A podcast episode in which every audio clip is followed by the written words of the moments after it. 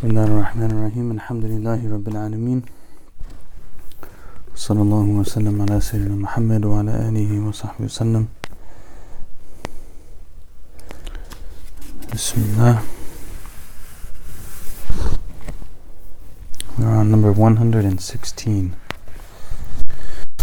116 So قال المصنف رحمه الله تعالى ونفع الله وإياهم بعلومه في الدارين. آمين.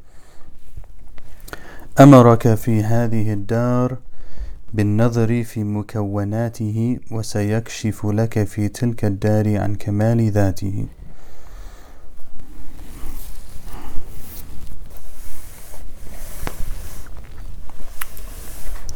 So he says, He commanded you in this world to reflect upon His creations, but in the hereafter He will reveal to you the perfection of His essence. So it's basically just saying that our role in this life is to look at the things that Allah has created and in doing so gain some sort of insight as to the majesty of Allah subhanahu wa ta'ala and that that understanding again is an understanding that happens in the inner eye لتراه بنور بصيرتك ظاهرا فيها من وراء حجاب هو هي So, so that you may see Him, you reflect. We reflect and we see these created things, and we use that by means. We that's a means by which we see Him with the light of our inner vision, as if uh, uh, with with total clarity, Subhanahu wa Taala. Uh, and then He says, but in the next life, in the hereafter, He will reveal to you His perfect, the perfection of His essence, Subhanahu. Glorified and exalted is He and um, this is you know from the ila rabbiha nadira the verse in the Quran that says that um, on the day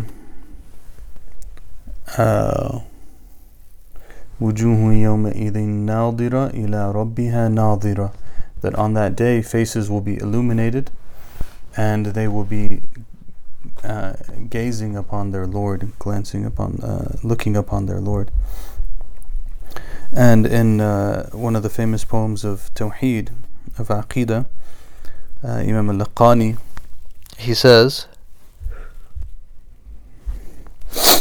um, this is Jawharat al Tawheed, it's his famous work in, uh, in Aqidah he says ومنه أن ينظر بالأبصار لكن بلا كيف ولا انحصار uh, from the belief is that one that the believers uh, will look at Allah uh, with without you know and we don't ask how or we don't say that that normally vision part of vision normally is that it encompasses the thing that it sees right so he says that that looking upon God will be one that we don't ask how it's beyond our perception of how that will be. And it's a looking that will not encompass him, subhanahu wa ta'ala, because he cannot be encompassed. In any case, uh, that's what that one says. It's not a very long one. علم منك أنك لا تصبر عنه فأشهدك ما برز منه. We, when he knew that you would not re, uh,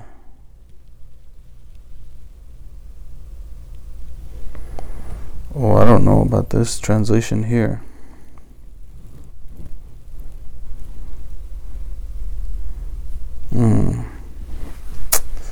Don't know about this translation here. So this says uh, he knew that he would not that he knew that you would not have patience over him. I'll just leave it that way for now and then I'll read the commentary. So he made you contemplate that he made you to witness that which issues from him. That's fine. But the issue is how do you translate la tasbiru anhu? Would not renounce him seems a little bit different.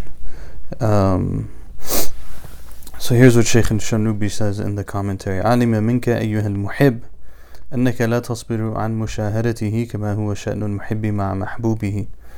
So he says, He knew uh, from you, O you who is a lover, O you lover of God, that you would not be patient over uh, witnessing Him, because that is uh, the the state of the lover with their beloved. Like he, they just can't handle that. Uh, so he may. So he. Uh, maybe. I don't know. Hold on. Give me a second. I'm, I read this earlier and I thought I understood it, but now I'm looking at it and I'm wondering if I understood it, and maybe I didn't. And if I didn't, then I probably shouldn't say anything.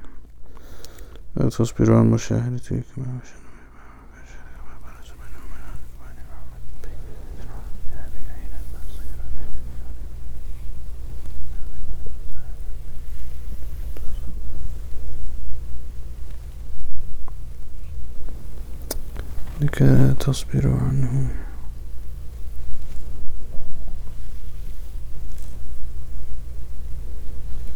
Yeah. It's kind of like he knew that you you wouldn't you know when you're in love with someone you want to see them. And you we can't really the limitations of this life make it so that we can't truly see God in this life. And so, what He did out of mercy to us is that He allowed us to be able to contemplate Him and witness Him through that which issues from Him, from that which He's created. So, it's connected to the one before it. So, we, we can, out of His mercy, He gave us ways that we could know Him because our heart. Uh, it has to. It has to be with Him. Our heart longs for Him. Glorified and exalted is He.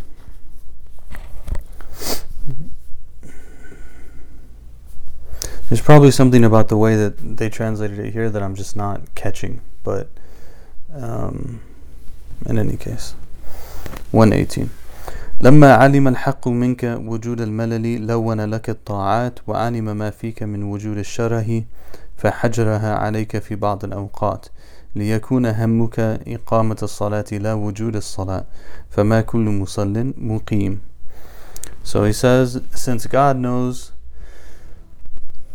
the occurrence of wariness on your part, he has varied the acts of obedience for you. And since he knows of the occurrence of impulsiveness in you, he has limited them to specific times, so that your concern be with the performance of ritual prayer not with the existence of the ritual prayer. Not everyone who prays performs well. That's also an interesting translation. It's sufficient, I suppose. Um, since God, so it begins by saying, since God knows the occurrence of wariness on your part, He has varied the acts of obedience for you. So, subhanallah, it's like my, my dad, I was telling some people recently, my dad's favorite principle to invoke when uh, we were kids was the law of diminishing marginal utility. The law of diminishing marginal utility. He's always talking about the law of diminishing marginal utility. You know, sure you can have that pan, that that food again, that thing that you want, but there's diminishing marginal utility. You know, the more the more times you have it over and over again without varying it, then eventually you're going to get tired of it, right? So. Uh, what he's saying in this hikmah is Allah knows that you have wariness. And because of that, He gave you all kinds of different acts of obedience. Like imagine if the only way that we could worship Allah was through salah. That's that'd still be wonderful, but that would be difficult too. Right? Or if the only way that we could worship Allah was through reading the Quran, for example, or through fasting. But He gave you all these different things. He gave you dhikr, and He gave you dua, and He gave you Quran, and He gave you salah. And He gave us um, fasting, and He gave us serving people and helping people, and charity, and all of these different ways to worship Allah. لون لك الطاعات لون literally means like uh, yeah colored them for you لون نوع لك الطاعات he gave them some flavor by diversifying them, he gave them some flavor for you, made it uh, better, you know. وعلم ما فيك من وجود الشره فحجرها عليك في بعض الأوقات and he knew that um, that you so on, on one side he knows that you have this tendency you general you all of us he, uh, I don't know why I'm defaulting to you today um, on on one hand, he knows that we have a tendency to become uh, wary with doing acts, doing the same thing over and over again. So, in order to deal with that, He gives us this wide variety of deeds. And on the other hand, He knows that sometimes we have a tendency to go overboard. And so, in order to prevent that, He made it so that there's certain things we're not supposed to do at certain times. So, like, there's times the days when we shouldn't pray. There's, um, we don't just read you know, there's certain etiquettes to reading the Quran, to not reading the Quran, times when you could do this, times when you could do that, so on and so forth. So in doing that, then he actually also, uh, in, on one side, he diversifies it to make it more interesting for us. On the other side, he restrains it a little bit so that we don't go overboard. And all of that is to get us to the point where instead of just having salah, we can have iqam as-salah. Iqamat as-salah. So not only do, are we having the prayer, but we're establishing the prayer. Uh, in the commentary, one of the things he says is that it's not particularly about prayer, but he's using prayer as an example, right? So, part of what the benefit we get from not being able to do certain acts of worship in certain cases, and also having very different acts of worship that we can do, is that when we do do it, we're making sure that we actually uh, do iqama. Iqama is like it's interesting actually, like in modern Arabic in the Arab countries and stuff, your iqama, iqama is the same word they use for a visa. So, you know, your iqama is your visa. It's essentially your right to stay. You're now you're you're allowed to now have maqam in the place. You're allowed to stay in the place. So, um, and iqama also can have kind of like this. Uh, qiyam is to stand up, right? Like the night prayer. We stand up in the night prayer. Iqama is to make something stand. So it's not just that we have some salat, this prayer that's kind of lackadaisical and we're not really paying attention, we're not really whatever.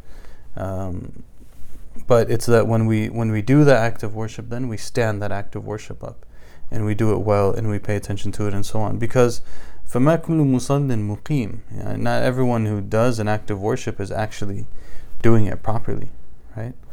But all of the diversity and, and changes and stuff that Allah is giving us, that those are means by which we're supposed to do better, inshallah. Uh,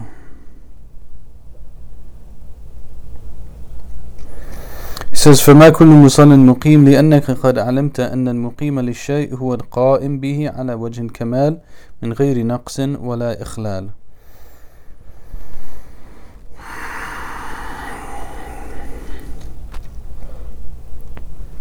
So, you know then that the person who's muqim, that's establishing the prayer, uh, or whatever it is, they're the one that does it in the most perfect way and uh, without any sort of deficiency. So we want to do that with our salah. Then he's going to go into some of the hikam around salah itself. So these are kind of cool because now you're getting into a commentary that he gives on the salah. الصلاة طهرة للقلوب من أدناس الذنوب واستفتاح لباب الغيوب so you know, it's um, whenever you study fiqh, in the fiqh, uh, they always will give you whenever you have something, they'll give you the definitions. They give you the linguistic definition, then they'll give you the definition of the term within the field of law itself.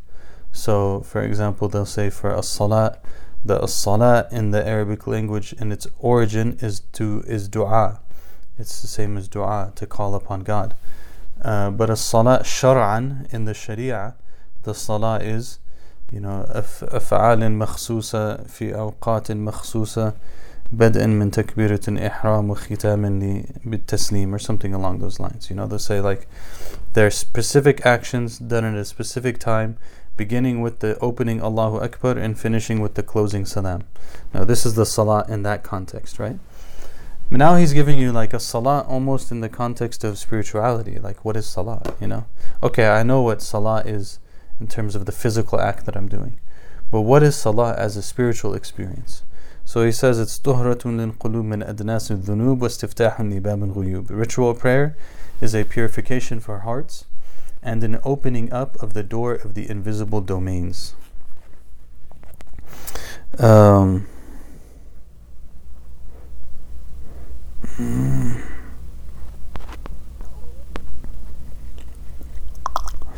So the first part of it refers to the purifying of the heart from its um, uh, from its sins, from the from the impurity of the sins. And Allah says, "Inna salata an munkar," that prayer, the salat, prevents from evil and bad deeds.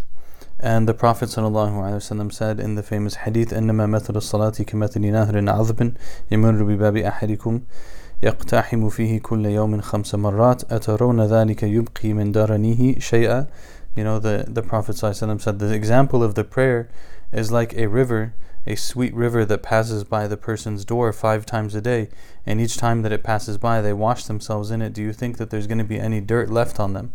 There's not going to be any dirt left on them, right? So this is the example of the salat. So this is again this issue that the salat has a spiritual purification to it. It's not just that we wash ourselves and we stand and we pray, but in washing ourselves and standing and praying, there is a there is a spiritual metaphysical purification that is occurring, and this is in the various hadith. And at the same time, it's also طلب فتح لباب غيوب meaning uh, that it's also a means by which um, the doors to the unseen are opened. The doors to the unseen are opened. And what he says in the commentary is that that's actually connected to the first part. Because what happens, um, لأن القلوب إذا طهرت تزكت ورفعت وتزكت رفعت عنها الحجب والأستار فترى ما كان غائبا عنها من المعارف والأسرار that the hearts when they are purified and cleaned then uh, uh, then um, then that's the means by which the veils and the coverings that are upon the heart are lifted and the heart then becomes uh, cognizant of the deeper realities and truths and secrets of existence and so on and so forth. So these these unseen realities become known to the heart of the person as it goes through that state of purification. So the salah is purifying the heart, and at the same time, because it's purifying the heart, then it's a means by which uh, the heart is opened up to experiencing these things from the unseen. Then he continues in 120 and he says, "As-salatu mahallul munajat."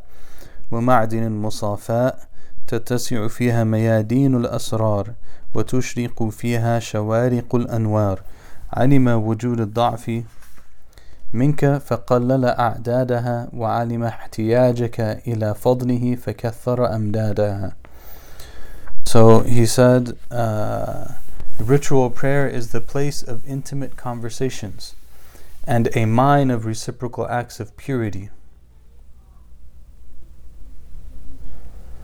Wherein the regions of the innermost being are expanded and the rising gleams of light shine forth.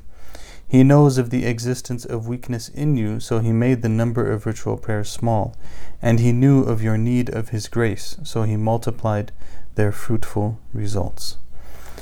Um, so, first thing first here is a salah mahal al munajat. It's mahal al munajat. It is the place of this intimate conversation, munajat. I think we we briefly touched upon the idea of munajat before. But these intimate munajat is when one talks to Allah intimately. And these are kind of like oftentimes when you look at what are known as the du'as of the righteous people, you see that basically their du'a is largely munajat. Um, it's largely just speaking to God. And I think we talked about that in the context of Sayyidina Musa alayhi for example, that uh, when he comes under the tree after helping the women in Midian and fleeing his homeland, he says, Rabbi inni lima anzalta ilayya min khayrin faqir. says, My Lord, I'm in need of whatever good you might dis- might bestow upon me. And that's not really a dua, right? Like it's more of a he's just talking to Allah. My Lord, I'm I'm whatever good you have for me, Allah, I'm in need of it.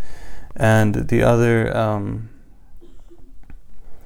the other example is uh, uh, um, Yunus alayhi salam, La ilaha illa ant subhanak inni kuntu min al There is no God but you, glorified are you, I'm from those who oppress, I'm, I'm from the oppressors. So again, it's not a particular dua, but it's a calling upon God. So the salah is a position, it's a place of calling upon God. It's, it's really like a special place for that And um, even in the reciting of the Fatiha, as um, the Prophet ﷺ mentioned in the Hadith Qudsi, that when the person reads Surah Al Fatiha, there's a conversation that is initiated between them and God. So there's literally an intimate conversation going on between them and God.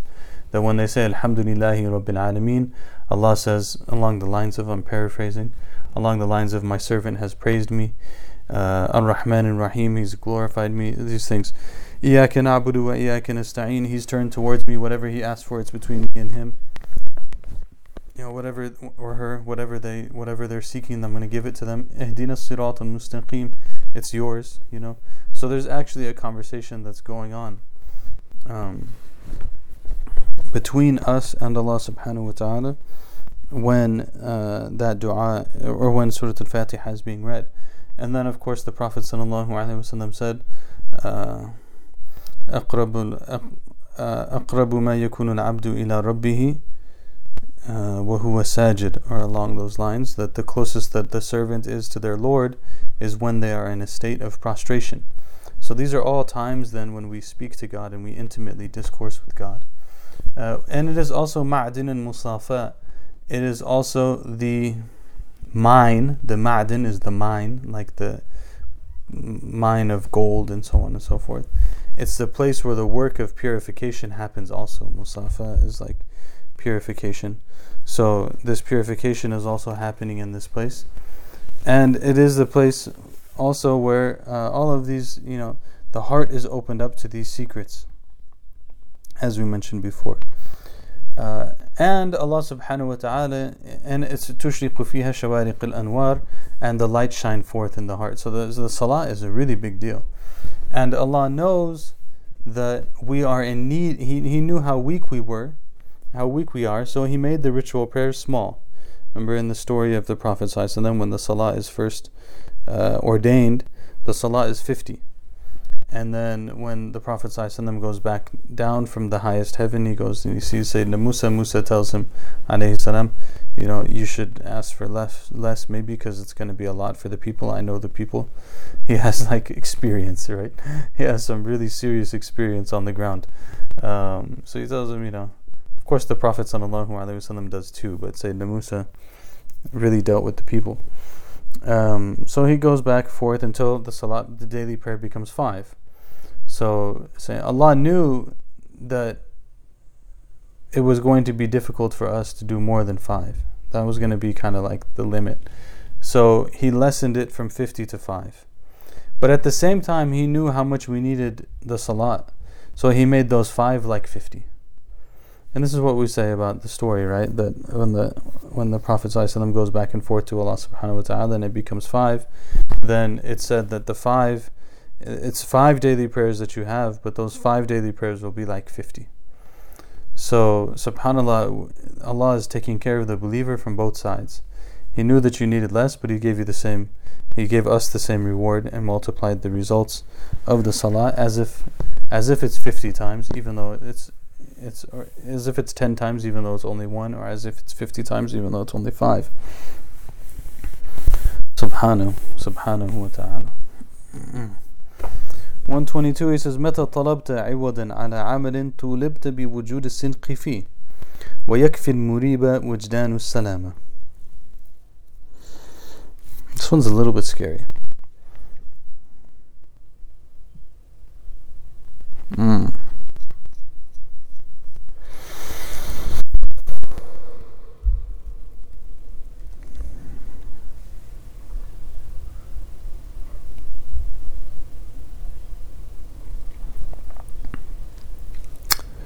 Uh,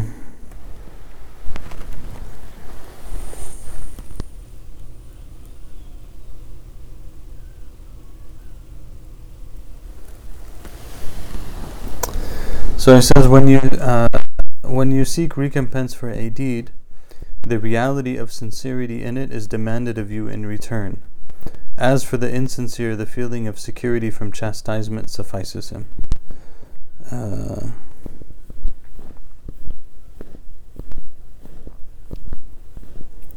As for the insincere, the feeling of security from chastisement suffices him. Mm. Anyways, we'll come to it in a second. The first half, when you seek recompense for a deed, the reality of sincerity in it is demanded of you in return. So, what this is saying is that Allah asks you to do something. Allah is the Lord of the world, Lord of everything that exists. And He deserves to be worshipped whether or not He asks you for it, whether or not He promises you any reward for it. He deserves to be worshipped, subhanahu. And now you're going to come to him and ask for your recompense for that deed.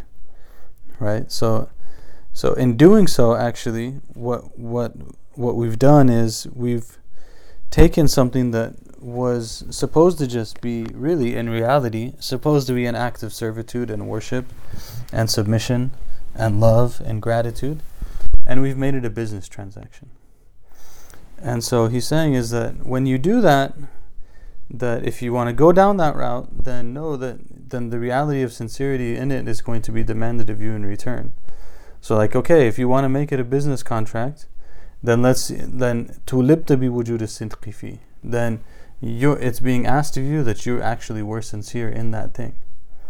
And you we're we're better off like just worshiping Allah like Allah you deserve to be worshipped. I'm worshiping you. You give me what you want to give me. You don't give me whatever you want to give me. Allah it's whatever. I'm just putting it in front of you. Allah I love you. And that's it. And you know then it's it's like uh, um, rather than to make it transactional because when we make it transactional then it's like okay did you really fulfill your end of the bargain and uh, you know, it's kind of like you see, you definitely experience this one in parenting. You know, because it's like you should do this because you're supposed to do this, and then like they get into the whole bargaining thing. Well, if I do this, can I get this, and this is so on and so forth? And you're like, all right, if you want to go down that route, go ahead. If you do it, I'll get you this. But now when you do it, I'm really gonna see if you did it. You know, like we're not gonna, I'm not gonna accept like the bed that's half done. If you want, if you want a reward for making your bed, you better make that bed.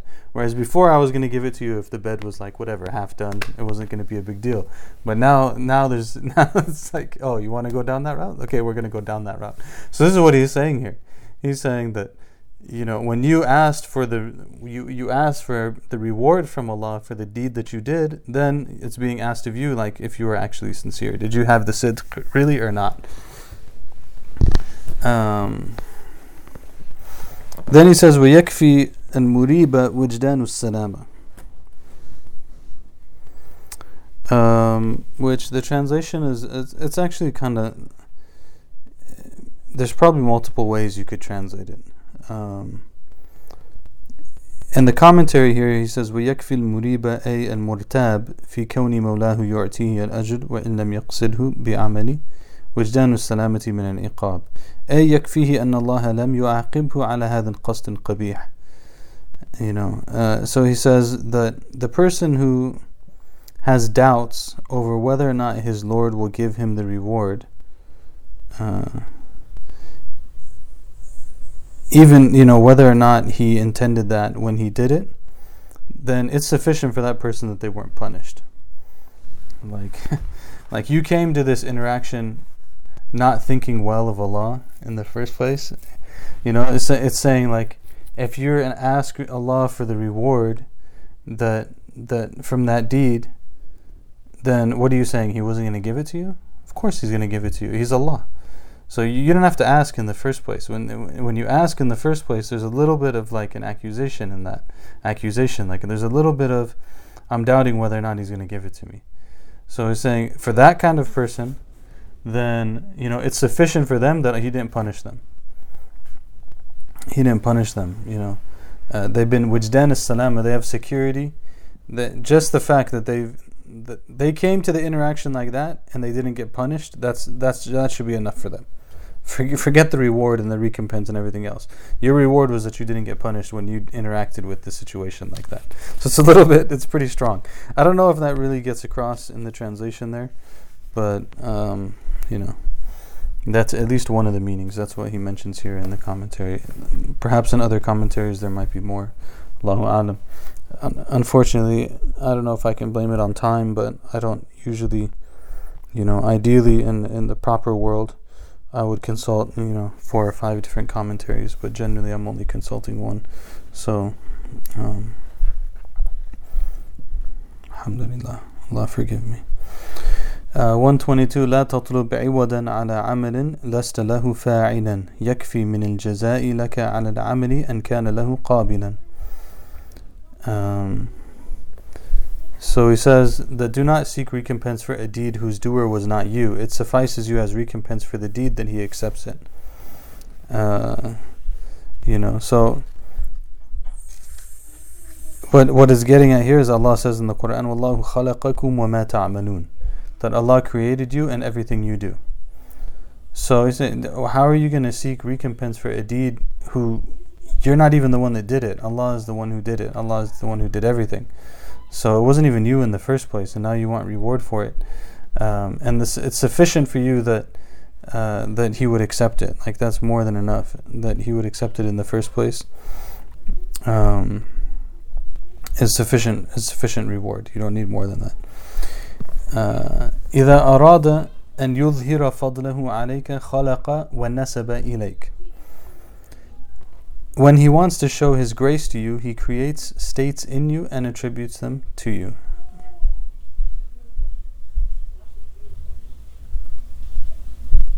Mm. So he says in the commentary إذا أراد الله سبحانه أن يظهر فضله وإحسانه عليك أيها المريد خلق العمل الصالح فيك ونسبه إليك على ألسنة العبيد. بأن يطلق لسان يطلق ألسنتهم بأنك مطيع فينبغي لك أن تشهد هذا الفضل العظيم وتستحي من مولاك الكريم. لتتأدب بقول سهل بن سهل بن عبد الله رضي الله عنه إذا عمل العبد حسنة وقال يا رب it's really long so we're not going to go into that. So he says uh, if Allah wants to show his bounties to you he wants to show his grace to you. Then what he does is he creates um, the good deed for you. He allows you to do the good deed. He creates it for you. And then He puts on the tongues of the people their appreciation for the good thing that you did. Know, like, just think about it, okay? Like, we want to, maybe we have an intention to do something good. Allah gives us the ability to do that good thing. Um, then, it, and then it comes into reality. And when it comes into reality, the people praise us for it and uh, thank thank us for it.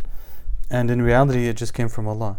So if He wants to really show His grace to you, He creates these things and then He attributes them to you. He creates it, and then He's the one who created it, and then you're the one who's getting the thanks for it. Um,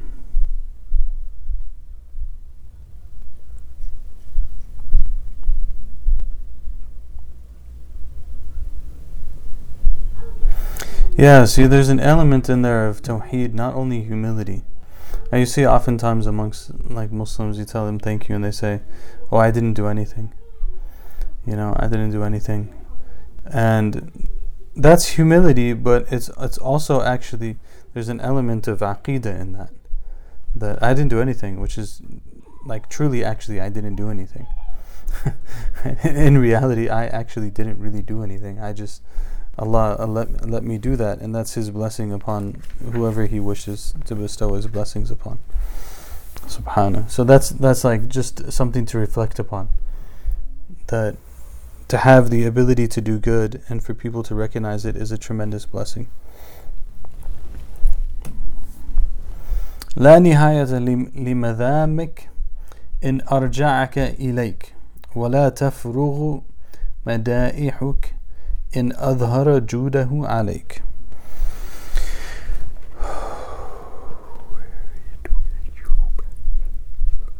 Were he, should be were, were he to make you go back to yourself, there would be no end to the reasons for blaming you. And were he to manifest his beneficence toward you, there would be no end to the reasons for praising you. So, uh,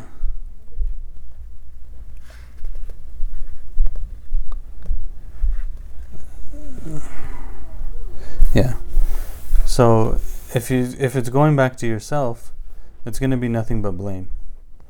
You know, if he if he that's the worst thing that can happen is that all of the pressure and all of the um, all of the reliance and all of the belief of capacity and all of these things, it goes back to you by yourself.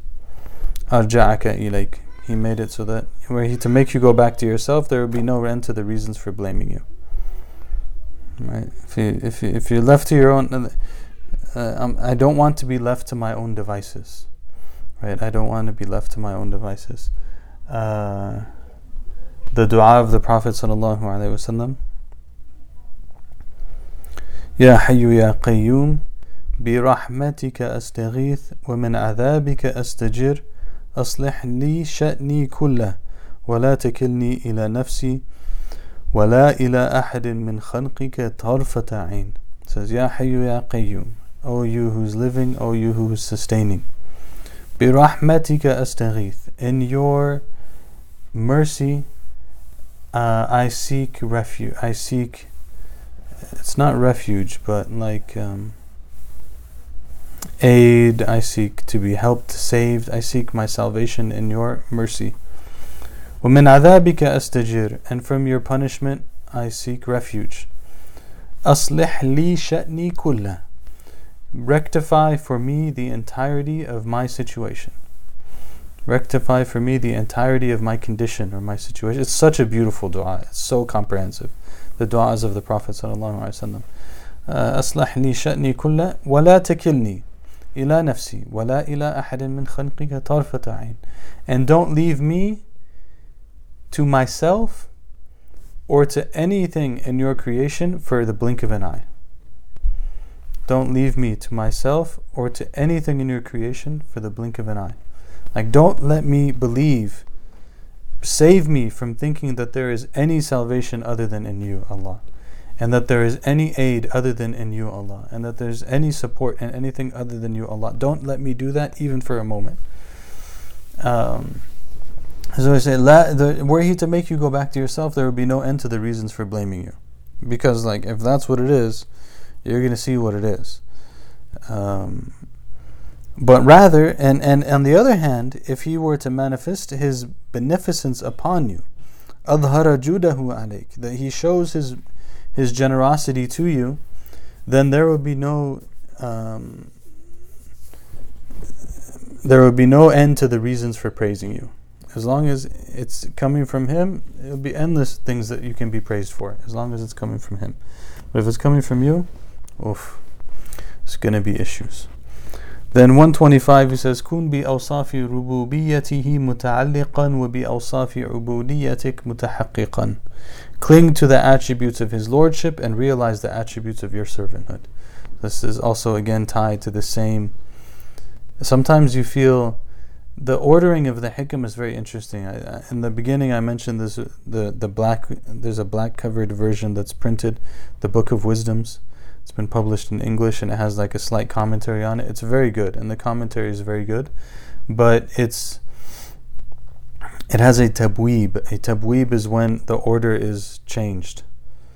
So, you know, some people who came and they looked at the hikam and they're like, he talks about this here and he talks about that there and he talks about this over here and like, why don't we just put everything that relates to dua in this chapter and everything that relates to salah in this chapter and everything that relates to tawbah in this chapter or whatever and that so that translation is based on that. Um, I personally prefer the order of the author. I think there's a wisdom in it. Um, and sometimes when you're reading them, you feel like almost like um, I don't think it's appropriate to say that you're getting like comboed, like there's a jab and then there's a cross, and like you're getting hit with multiple ones because it's not really that you're getting hit with them. It's like you can feel that it takes you to like one level and then the next one will take you to another level and it'll take you to another level. You feel like you're just swimming into like deeper and deeper depths. So this is connected to the one that's before it, right?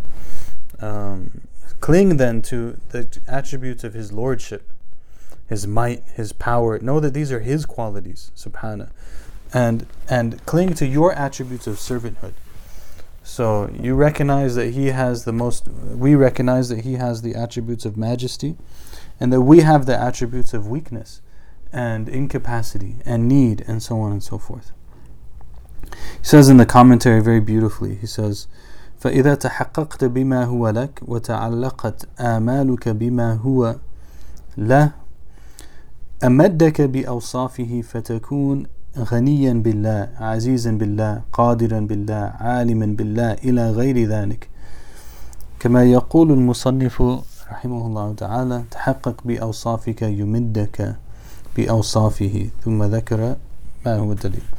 So he says if you realize those attributes that are for you and you hang your hopes on the attributes that are for him. Because you can't realize those okay? Someone you have to pay you have to be particular. When it comes to the things that are for us we can realize those. We can realize servanthood poverty need and so on and so forth. When it comes to Allah's attributes we can't realize those. But we can hang our hopes on those. We can hang our hopes on his might on his power on his so on and so forth so when you do that, أَمَدَّكَ بِأَوْصَافِهِ When you do that, then He will give you support by His attributes. So then, when that happens, you will be wealthy by Allah, and you will be mighty by Allah, and you will be able by Allah, and you will be knowing by Allah, and to the other qualities as well. As the author will say in one of the wisdoms that's coming, uh, Realize your attributes, and He will give you strength through His attributes. He will give you support through His attributes. So this is then putting things in the right place, which he continues in the next one. And he says, منعك منعك أن تدعي ما ليس لك مما للمخلوقين أفيبيح لك أن تدعي وصفه وهو رب العالمين He has prohibited you from claiming for yourself among the qualities of created beings that which does not belong to you. So would he permit you to lay claim to his attribute, he who is the Lord of the universe? They're saying, like, when it comes to claiming for myself something that belongs to another created thing.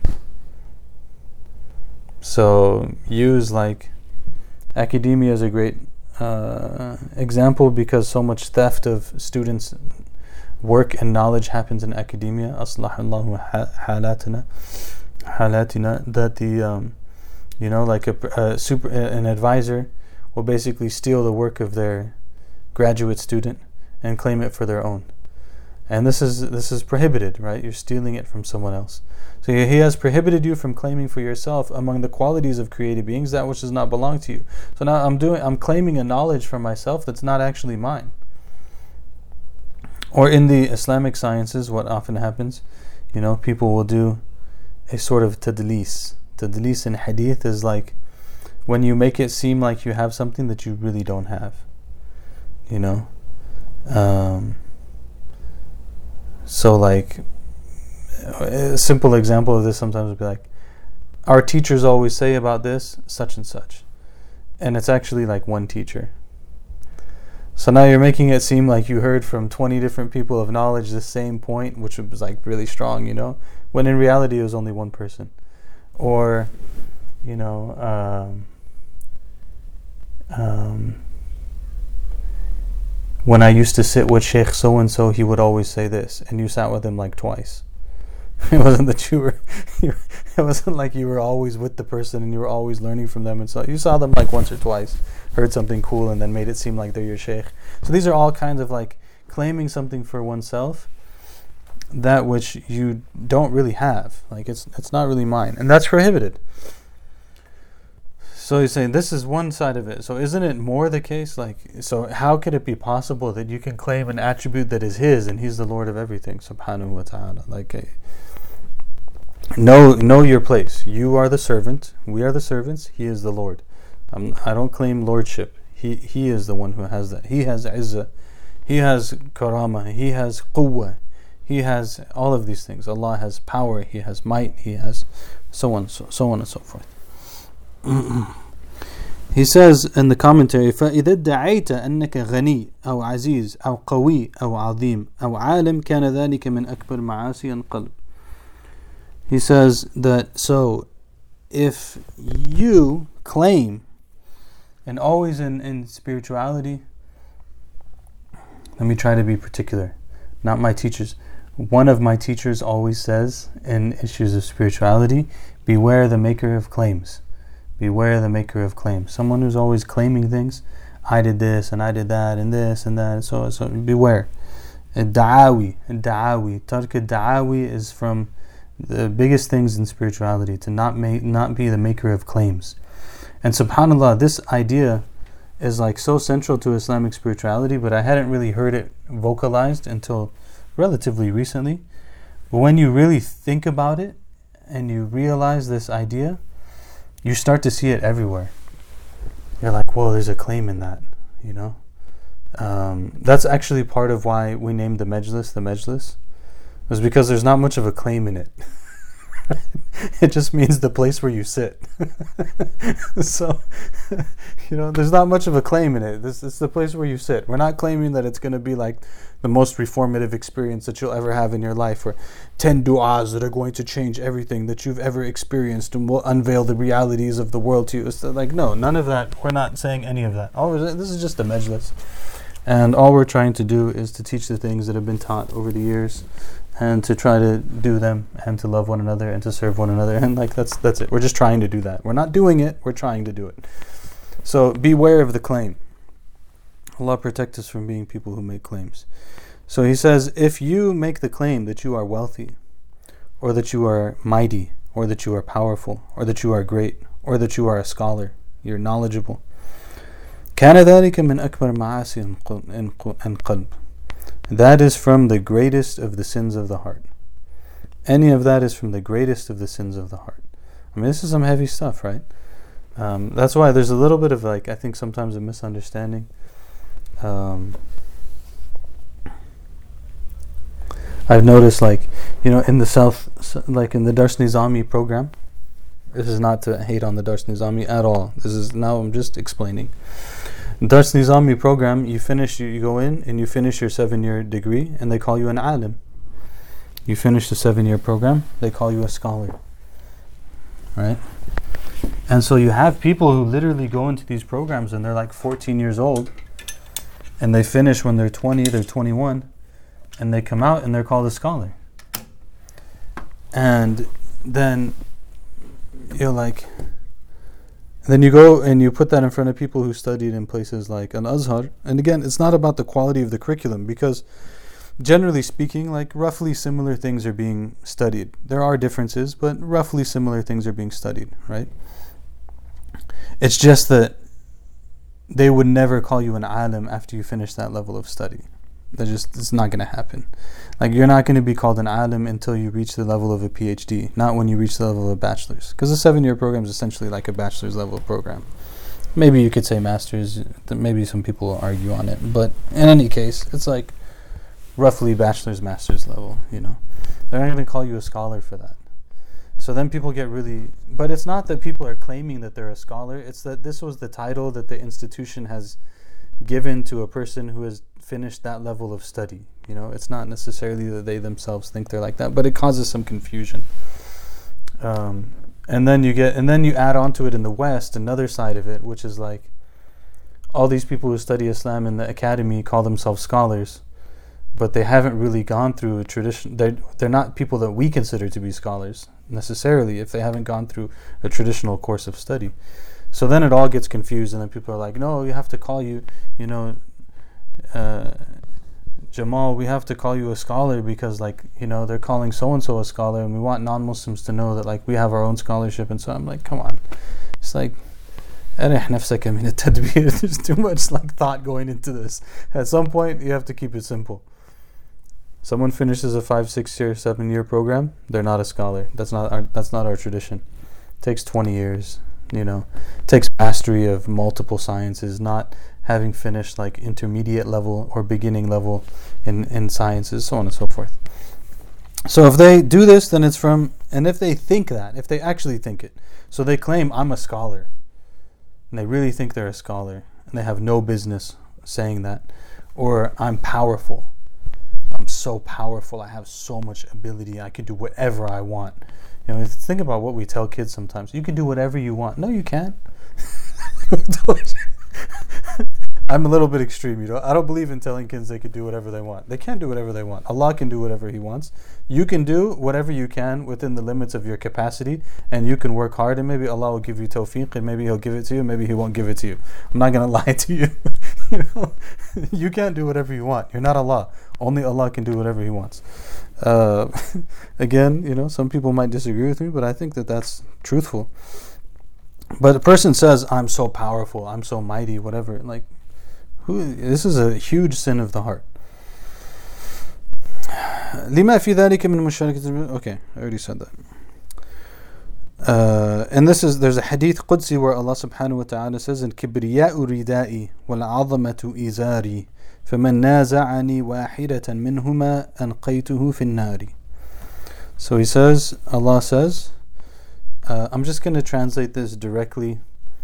Know that laysa kamithlihi shay, right? Like there's nothing that's similar to Allah in any sort of way. He's completely dissimilar from creation. But these are the words that we that are used in the particular text. That might is my cloak, and magnificence and power is my waistcloth. So whoever uh, challenges me in either of these, I will throw them into hell. This is what Allah said in this Hadith Qudsi. It's basically saying, like, don't think that you're these things. You're not these things. Uh, don't claim, don't claim to be Allah. Don't claim to be Allah. And a lot of actually, you know, again, sometimes like this idea too, is um, uh, uh, it's also an idea that like we have to be careful you know we don't want to get into playing playing as if we're Allah ta'alluh in Arabic it's called ta'alluh to make yourself ilah you know and there's very specific hadith on that like the person who said so and so's in the fire the prophet was like who told you they're in the fire you're probably in the fire you know paraphrasing so like there's that's not for us to do. I'm not God. I can't claim the attributes that God has. Okay, 127. It's one of my favorite ones actually. 127. كيف تخرق لك العوائد وأنت لم تخرق من نفسك العوائد We're gonna do maybe a couple more and then we'll stop. Oh wow, I took more notes than. Oh no.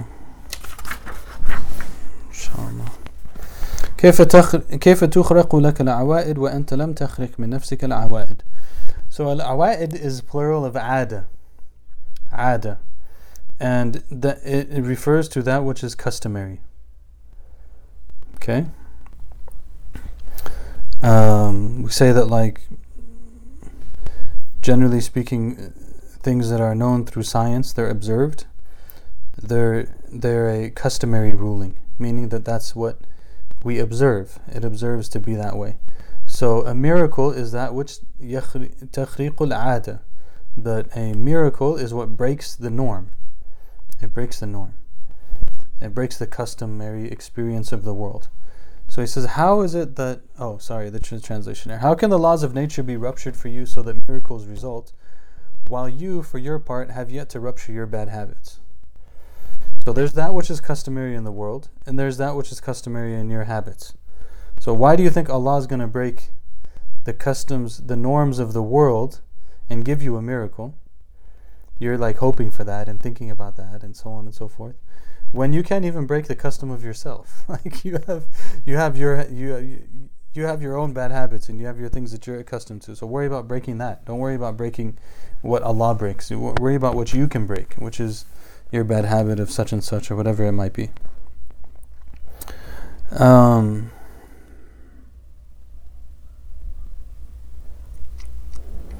he says in a commentary which is interesting.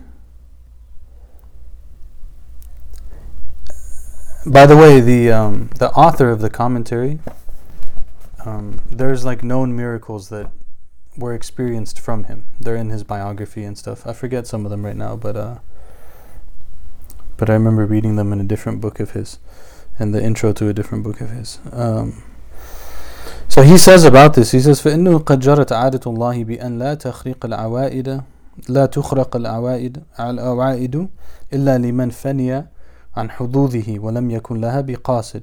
فإن لم تصل إلى هذا المقام لم تكن من أهلها والسلام. فإن ظهر على يدك سورة سورة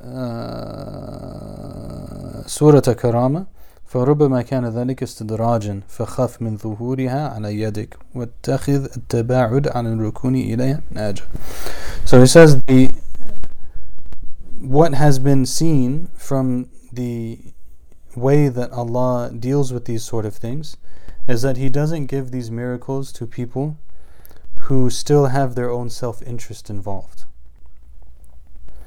People are seeking these things, like seeking it for some other so, sort of self interest. Uh, he doesn't give it to people like that. He says, So, if you have not reached that level, then you're not from those people. And if a miracle shows up on your hands, it could be that Allah is plotting against you. So be scared of that. Because as they always say in these books, they don't say that like just because something broke the norm doesn't mean that it was a karama. It could be istidraj. So a karama is like a gift that Allah gives to a person. They break the norm, and it's a gift to them. Istidraj is they break the norm, but it's not because they're actually doing good. It's because Allah is allowing them to remain on the wrong way. He's allowing them to remain on the wrong way. They could be actually bad. It could be a bad person. And they're given these sort of things. Like the Dajjal will have things that break from the norm, right? And that's just because this is this is part of the continuation of that person's damnation. It's not actually a gift. It's not a karama. Karama is from karam, right? From generosity.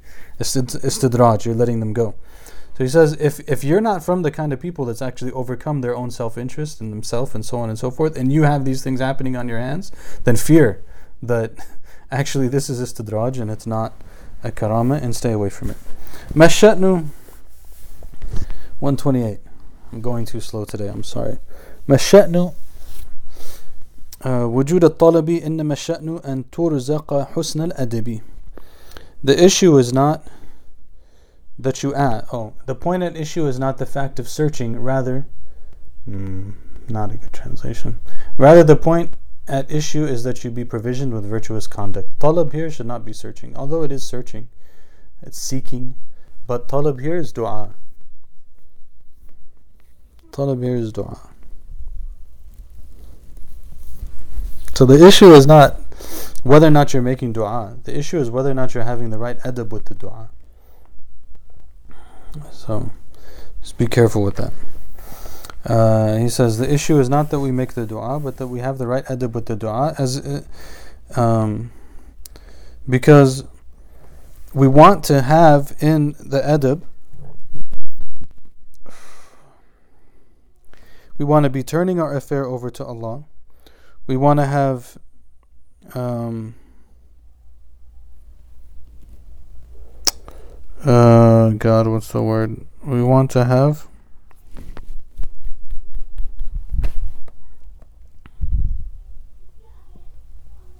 Oh my God, the translation is not coming to me right now.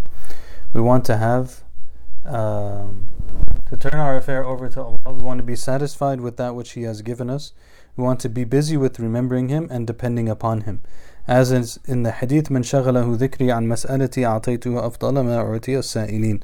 That Allah said in the hadith Qudsi, the one who's busied with my remembrance, so much so that they do not ask me, I give them better than that which I give to those who ask. It's a very important hadith Qudsi. The one who's busied with my remembrance, such that they do not ask me, I give them better than uh, what I give to those who ask. So maybe let's just do one more so that we can finish on a clean 130. ما طلب لك شيء مثل الاضطرار ولا أسرع بالمواهب إليك مثل الذلة والافتقار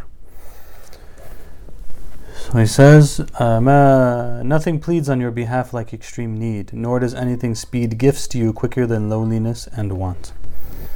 So, what is the best thing that will help you in Allah giving you those things that you want? I don't know what is going on in that living room right now. These kids are so crazy. Alhamdulillah, they're a blessing. Mm, they're good kids. but they're just funny sometimes. Um, uh, got distracted. Nothing pleads on your behalf like extreme need. So, you know, what is it that really helps you in, the, in that which you are seeking from Allah? Is this state of extreme need. State of extreme need. Really feeling our neediness towards Allah. And what is it that brings Allah's gifts quickly to us?